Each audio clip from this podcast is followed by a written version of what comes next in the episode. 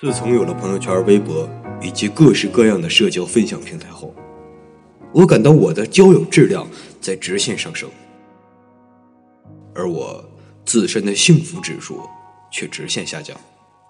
原因自然是拜好友所赐。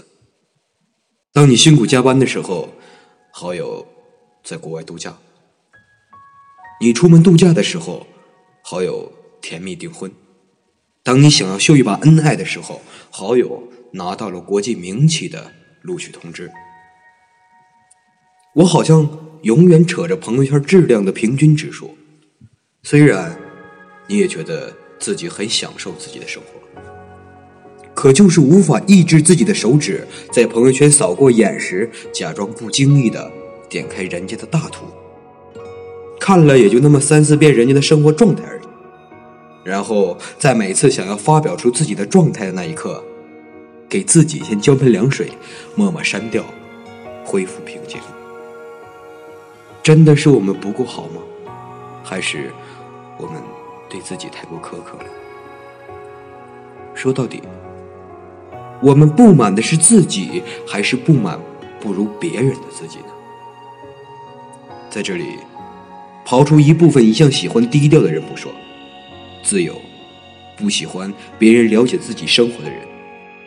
如果喜欢分享，可是就是觉得自己不如别人，而无法那样发出漂亮而有意思的状态，到最后便渐渐隐于无声之处，否定自己不快乐，是不是真的值得呢？有句话啊，也就是。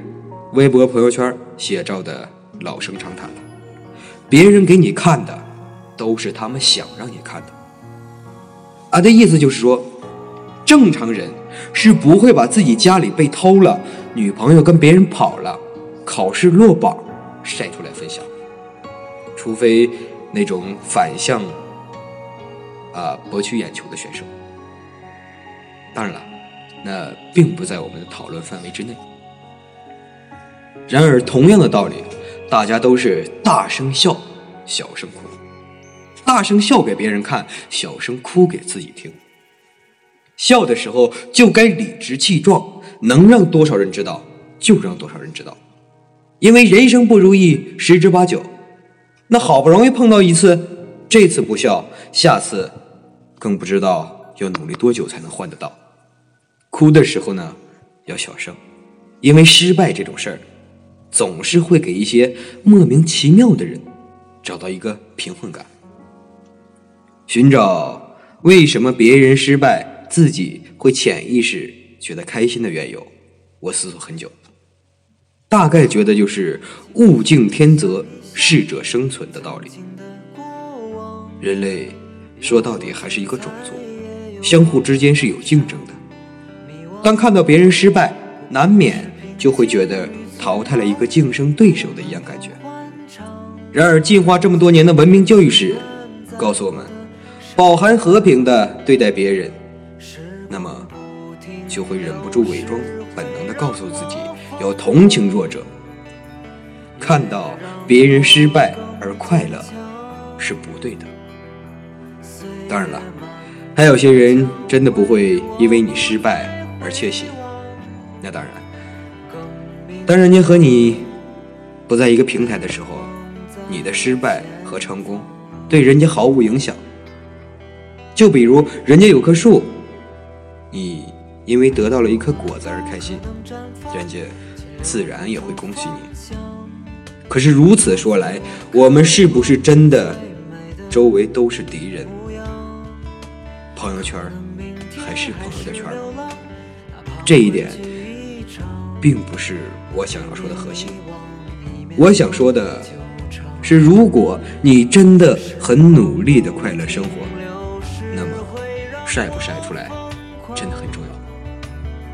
又或者，你真的足够用心的对自己负责，即使是晒出一碗街边小馄饨，或者是分享你一首爱极了的老歌，你是不是也同样会满意？这样自在的自己呢？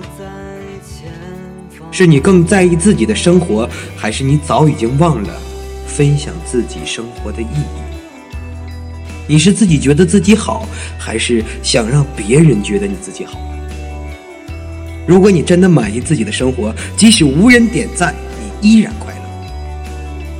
如果你只是想让别人觉得好，不如直说：“我很缺赞，请为我点赞。”而你到底真的是不是需要这样的虚荣？自己一定最清楚。对我而言。